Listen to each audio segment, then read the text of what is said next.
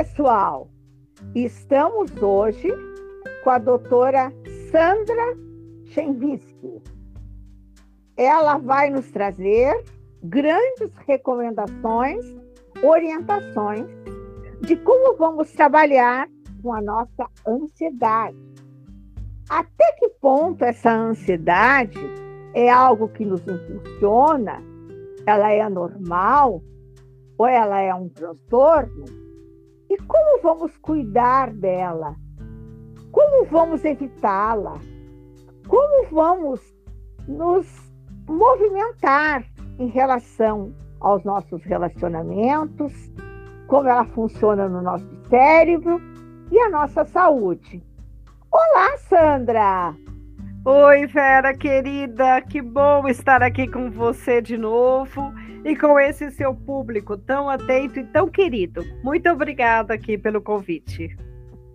Eu que agradeço de você mostrar esse viés, né? Do seu trabalho, das suas pesquisas, né? Porque eu trabalho na área de neurociência, né? Então, o, o meu trabalho é um pouquinho diferente. Então, é muito bom a gente perceber o quanto a ansiedade está sendo trabalhada pelos diversos profissionais da saúde. E hoje nós temos a nossa querida Sandra, que ela, é, ela escreve artigos, ela, ela é professora, ela tem um manancial grandioso para nos informar. Então, eu gostaria que ela começasse nos mostrando como você, querido ouvinte, consegue identificar até que ponto a sua ansiedade é um sentimento, que todos os sentimentos eles fazem parte do nosso corpo emocional, de todo o nosso processo. Nós vamos identificar, a Sandra vai nos dar todas as dicas para nós realmente percebermos até que ponto a ansiedade realmente é um processo saudável, equilibrado, em nossa vida. Muito bem colocado, Vera. Ansiedade, como você bem disse, todos nós temos, não é? Eu posso ficar naquela ansiedade por uma viagem, posso ficar por uma ansiedade no emprego novo, uma ansiedade por me encontrar com você nesse momento tão querido, né, dos podcasts. Então, assim, a gente pode ter ansiedades circunscritas em momentos existenciais que fazem parte da natureza humana, como você tão bem colocou. Agora, o que, que a gente precisa começar a se preocupar? É quando a ansiedade ela se torna um transtorno, né? Aqui eu brinco, a ansiedade que transtorna a nossa vida. A gente sabe que algo saiu dos trilhos quando a gente começa a ter uma série de dificuldades. Começa, inclusive, muitas vezes com questões físicas. É a boca seca, é palpitação, é um mal-estar generalizado, é tremedeira. Algumas pessoas têm ali, né, vertigens, tonturas. A pessoa começa a ter dificuldades cognitivas, de prestar atenção nas coisas, de se lembrar, de realizar as atividades de uma forma competente. Então, a ansiedade, ela começa a se identificar como um transtorno quando ela transtorna, ou seja, que deixa de ser algo circunscrito de alguma situação existencial, de alguma coisa, e ela começa a nos acompanhar no dia a dia, trazendo aí malefícios para nossa eficiência de uma forma geral e inclusive com muito mal-estar. Então eu costumo qualificar transtorno com aquilo que prejudica a nossa funcionalidade, que é aquilo que prejudica o nosso bem-estar, a nossa forma de agir, né? E às vezes eu até não tenho problemas tão grandes no trabalho que as pessoas percebam, né? Mas eu tenho um desgaste energético para realizar as coisas muito maior. Então, a, a, além da ansiedade, atrapalhar o dia a dia, as relações e a produção, a ansiedade ela vem acompanhada de um sofrimento emocional muito grande. Excelente a sua colocação, né? Porque geralmente o que acontece é que as pessoas se dão conta que estão doentes quando elas conseguem uh, perceber distúrbios mais sérios, né? Como os síndromes de pânico, né? falta de ar e, e alterações até cardiológicas, gástricas, né? Então, quando só a questão já está mais grave. Então, nós temos que estar atentos, né? A buscar intervenções, a buscar os recursos, para que não se torne uma patologia que vai nos trazer problemas. Então, agora eu gostaria que a Sandra, a doutora Sandra, nos colocasse, nos explicasse bem como age a ansiedade no nosso cérebro. Como ela procede? Que áreas neuronais? O que, que acontece lá como desencadeia em toda a nossa fisiologia, emoções e comportamentos. A ansiedade, ela é um medo exacerbado e generalizado. Então, e é o um medo prospectivo, né, de futuro, sempre com uma ideia fatalística de que algo vai acontecer, né, é, é, sempre achando que as coisas não são tão boas. Então, as áreas cerebrais ligadas às questões de medo, né, como as áreas mais profundas, a amígdala, elas são muito ativadas na ansiedade.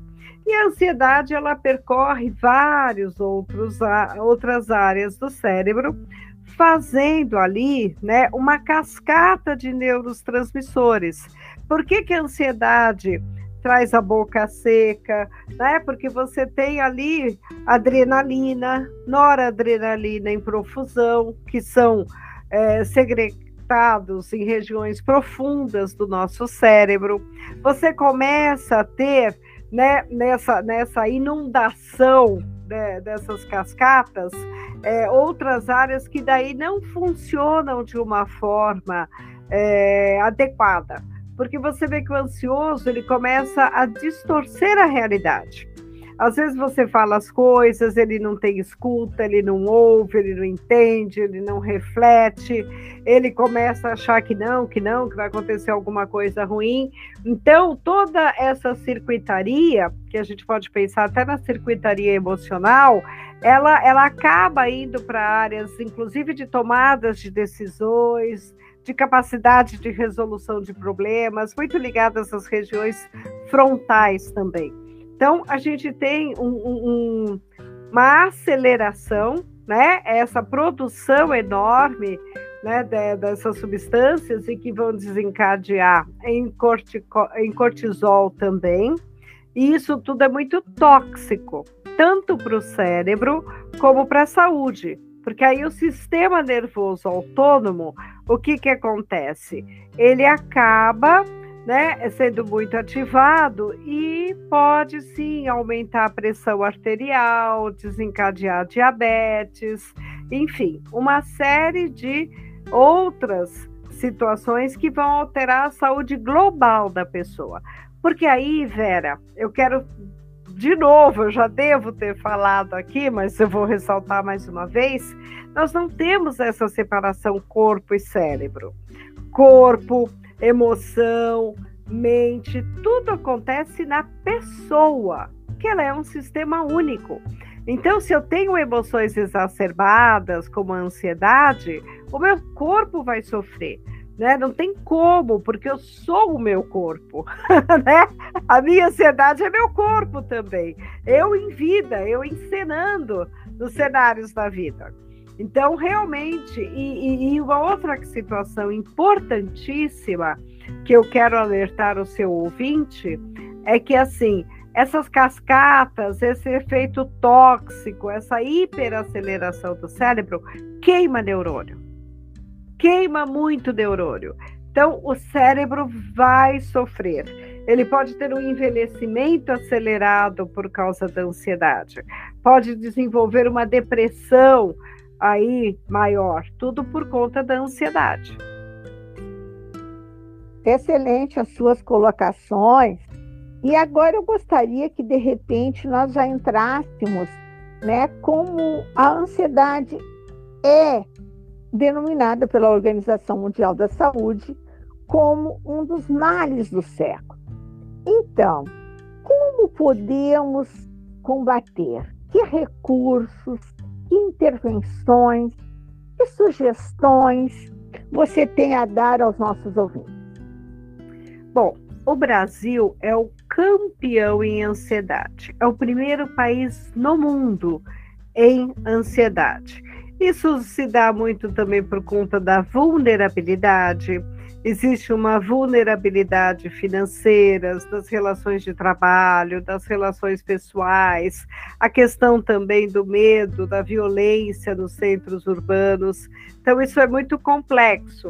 Então, é claro que existem questões aí sociais que precisam né, também ser pensadas e modificadas. A, a, ansiedade, eu ouso dizer, né, sem medo de errar, que é um, um problema de saúde pública. Não, não é só um problema pessoal de quem tem a ansiedade. Mas é claro que a ansiedade acontece na pessoa também, na vida da pessoa, e isso a gente pode sempre alertar, né? Que existem formas de lidar com a ansiedade, é, tratamentos em relação à ansiedade, que eu costumo dizer que o tratamento ele se alicerça num tripé, né? Muitas vezes ele necessariamente tem que ter um atendimento medicamentoso, porque o medicamento ajuda a cortar né, essa, essa aceleração do cérebro que a pessoa sozinha não vai conseguir. Né? Então, é importante e é muito importante a gente lutar contra o preconceito em relação à medicação.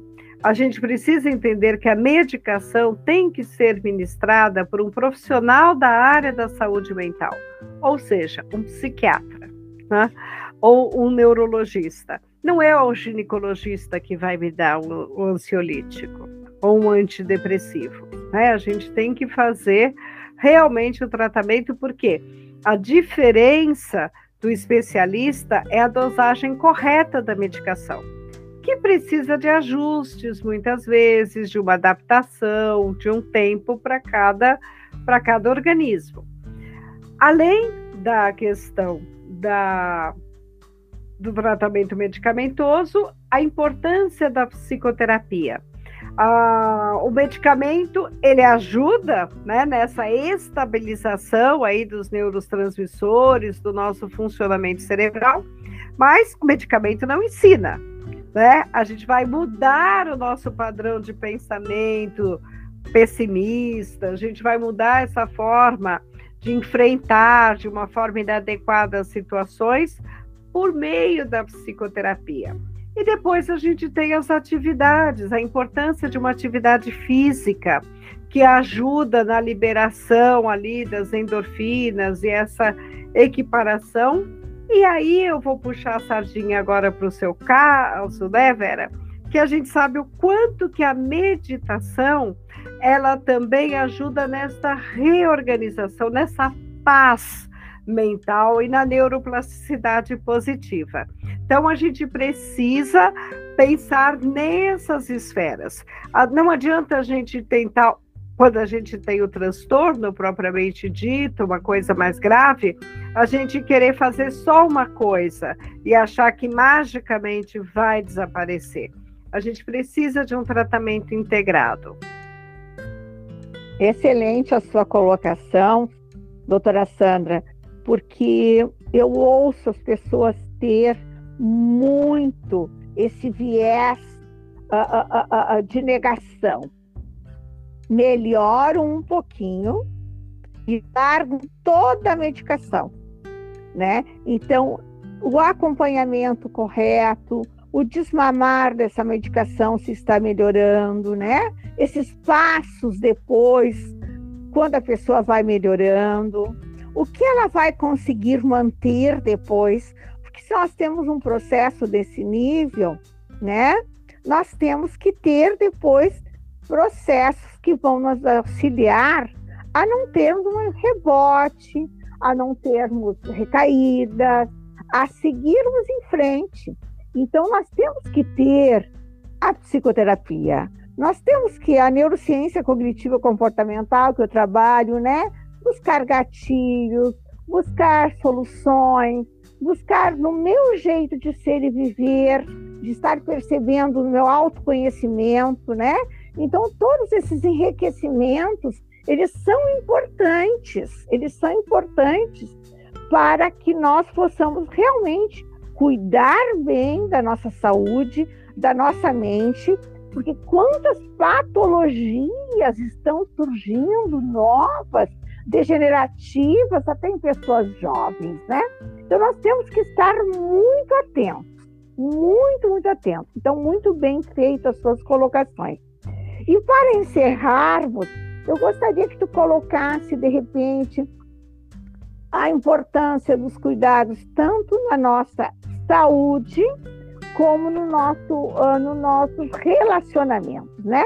Porque uma das coisas que mais a ansiedade interfere, né? E às vezes as pessoas estão com problemas de relacionamento seríssimos e não percebe a causa dele, né? Não percebe.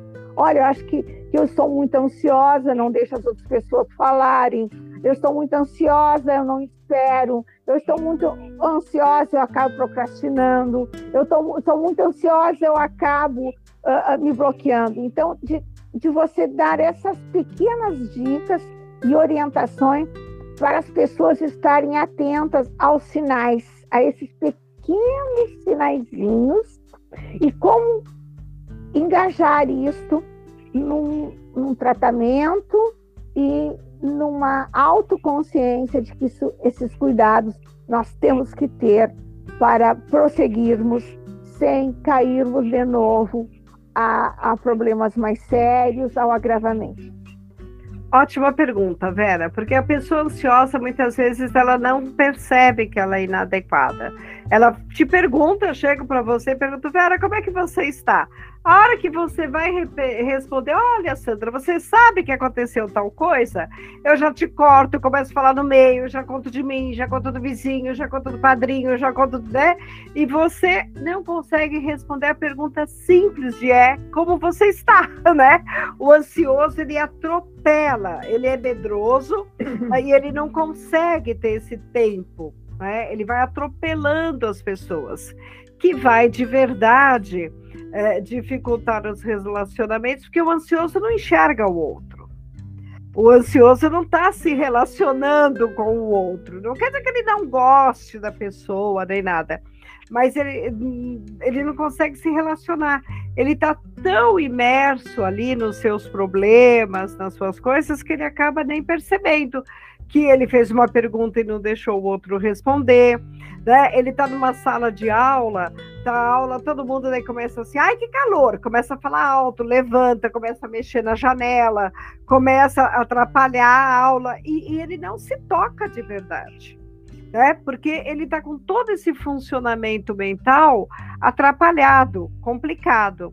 É, então, às vezes, se a pessoa está nesse nível, quem ama essa pessoa precisa claramente falar com todas as letras. Assim não dá mais. Né? Você precisa se tratar, você está agindo assim, assim, para que a pessoa comece a se perceber. Então eu falo que assim, nós fomos feitos para nos relacionar. E o feedback que as outras pessoas dão para a gente são extremamente importantes, porque às vezes o ansioso ele não vai perceber sozinho. Ele precisa de alguém que lhe dê esse, esse feedback, até esse, é, é, é esse tranco de falando: meu, você está atrapalhando a aula. Olha, você me pergunta e você não me deixa falar, sabe? É, essa pontuação feita, é lógico que de uma forma educada e carinhosa, mas é muito importante. Né? A gente precisa, às vezes, falar com todas as letras. Eu percebo que hoje em dia a gente tem é, dificuldades de uma forma de relacionamento geral. As pessoas têm medo de falar a verdade. As pessoas têm medo de colocar. Claro que é sempre de uma forma adequada e tudo, mas a gente precisa falar. Né? E o ansioso precisa conseguir ouvir, né?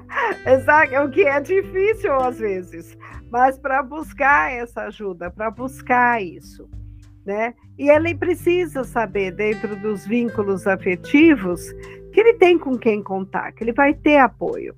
É, essa é uma questão que eu venho observando dentro das questões que a gente está falando do mundo ansioso, né, Vera? É, muito da ansiedade também vem ocorrendo, porque cada vez mais o mundo de relação, os mundos afetivos estão atrapalhados, estão conturbados, né? Então, eu acho que nós da, da área aqui, da psicologia, que a gente trabalha, a gente precisa alertar as pessoas o quanto que muitas vezes elas se relacionam com o outro só como o outro como um objeto, né, para servir aos meus desejos. E eu observo que tem relacionamentos que a pessoa, na verdade, ela está se relacionando com ela mesma, usando o outro, né? E isso é muito deletério para a saúde mental. Infelizmente, né, Sandra, a gente tem, depois da pandemia, um quadro que agravou. O Brasil está aí, né, mostrando dados estatísticos alarmantes, né? E os profissionais da saúde, as equipes multidisciplinares, né, de buscar todos os profissionais. E, e eu também tenho orientado muito o pessoal para bu buscar grupos de apoio, buscar atividades uh, como yoga, meditação, né? É, é, porque, na verdade, o que eu costumo dizer para os meus pacientes é que nós temos dentro de nós tudo aquilo que precisamos para nos reinventar. Mas esse processo ele depende de mim, porque as pessoas ficam esperando a sua melhora com o remédio, com uh, se o chefe vai mudar, se as situações econômicas do país mudar, eu vou melhorar. Então esse processo também ele tem que ser por, uh, por nós do autocuidado, essa consciência do autocuidado, do auto-amor. Né? Então, esse, esse processo é meu. Eu posso ter apoio de equipes, de familiares, de grupos, de, de intervenções, mas eu tenho que também querer fazer este processo. Eu tenho que buscar ele. E não é fácil, não é simples. Ele exige, mas o valor deste resultado é grandioso, porque não existe algo mais importante que a saúde. Não tem bem maior. No século XX, o bem maior não é o petróleo, o bem maior é a saúde. Eu gostaria que a querida Sandra desse o seu, a sua despedida aos nossos ouvintes. Ela é muito bem ouvida, os podcasts mais bem ouvidos. Já estamos agora, o seu vai ser o 31 primeiro, né, Sandra? e você está muito bem ouvida, o pessoal já te conhece e gosta muito de todas as indicações, das suas orientações e, e desse bem que você faz para todas as pessoas, querida. Muito obrigada, Vera. E aí, você lembrou bem da Covid? Eu já falei outras vezes, mas vou lembrar de novo que pessoas que nunca tiveram ansiedade, elas podem sim ter esse gatilho como uma sequela da Covid. Então, eu tenho várias pessoas me procurando que elas falam, mas essa não sou eu, eu não me reconheço desse jeito. E, e, a ansiedade é uma das sequelas, não só por conta do isolamento, a própria questão da inflamação que o vírus provoca pode desencadear a ansiedade. Então, eu encerro agradecendo a oportunidade, lembrando né, que a gente precisa de ajuda, que a gente não nasceu sozinho. Né? Enquanto esses dias, num outro podcast que eu estava fazendo, a gente estava justamente falando que os animais levam um tempo, dois anos, um ano, dois anos, para aprenderem tudo e poder viver sozinhos. E a gente leva a vida inteira para aprender a viver com o outro, porque a gente não pode viver sozinhos, né? Então, a gente precisa a, aprender a aceitar a ajuda, aprender a aceitar o apoio, aceitar o tratamento, aceitar a amizade, aceitar a crítica, o toque que as pessoas dão. Porque é só nessa convivência, nessa interação, que a gente consegue superar os nossos problemas e as nossas dificuldades. Muito obrigada mesmo, viu? Um grande beijo para todo mundo. Obrigada, Sandra Regina Schembiski, por mais este momento especial que nos oportunizou aos nossos ouvintes. Obrigada a todos e espero que, que a nossa fala possa ajudá-lo e, principalmente esclarecer tudo aquilo que você tinha dificuldade em entender com esta patologias tão sérias, transtornos tão sérios que podem ser desencadeados pelo sentimento de ansiedade exacerbado. Muito obrigada.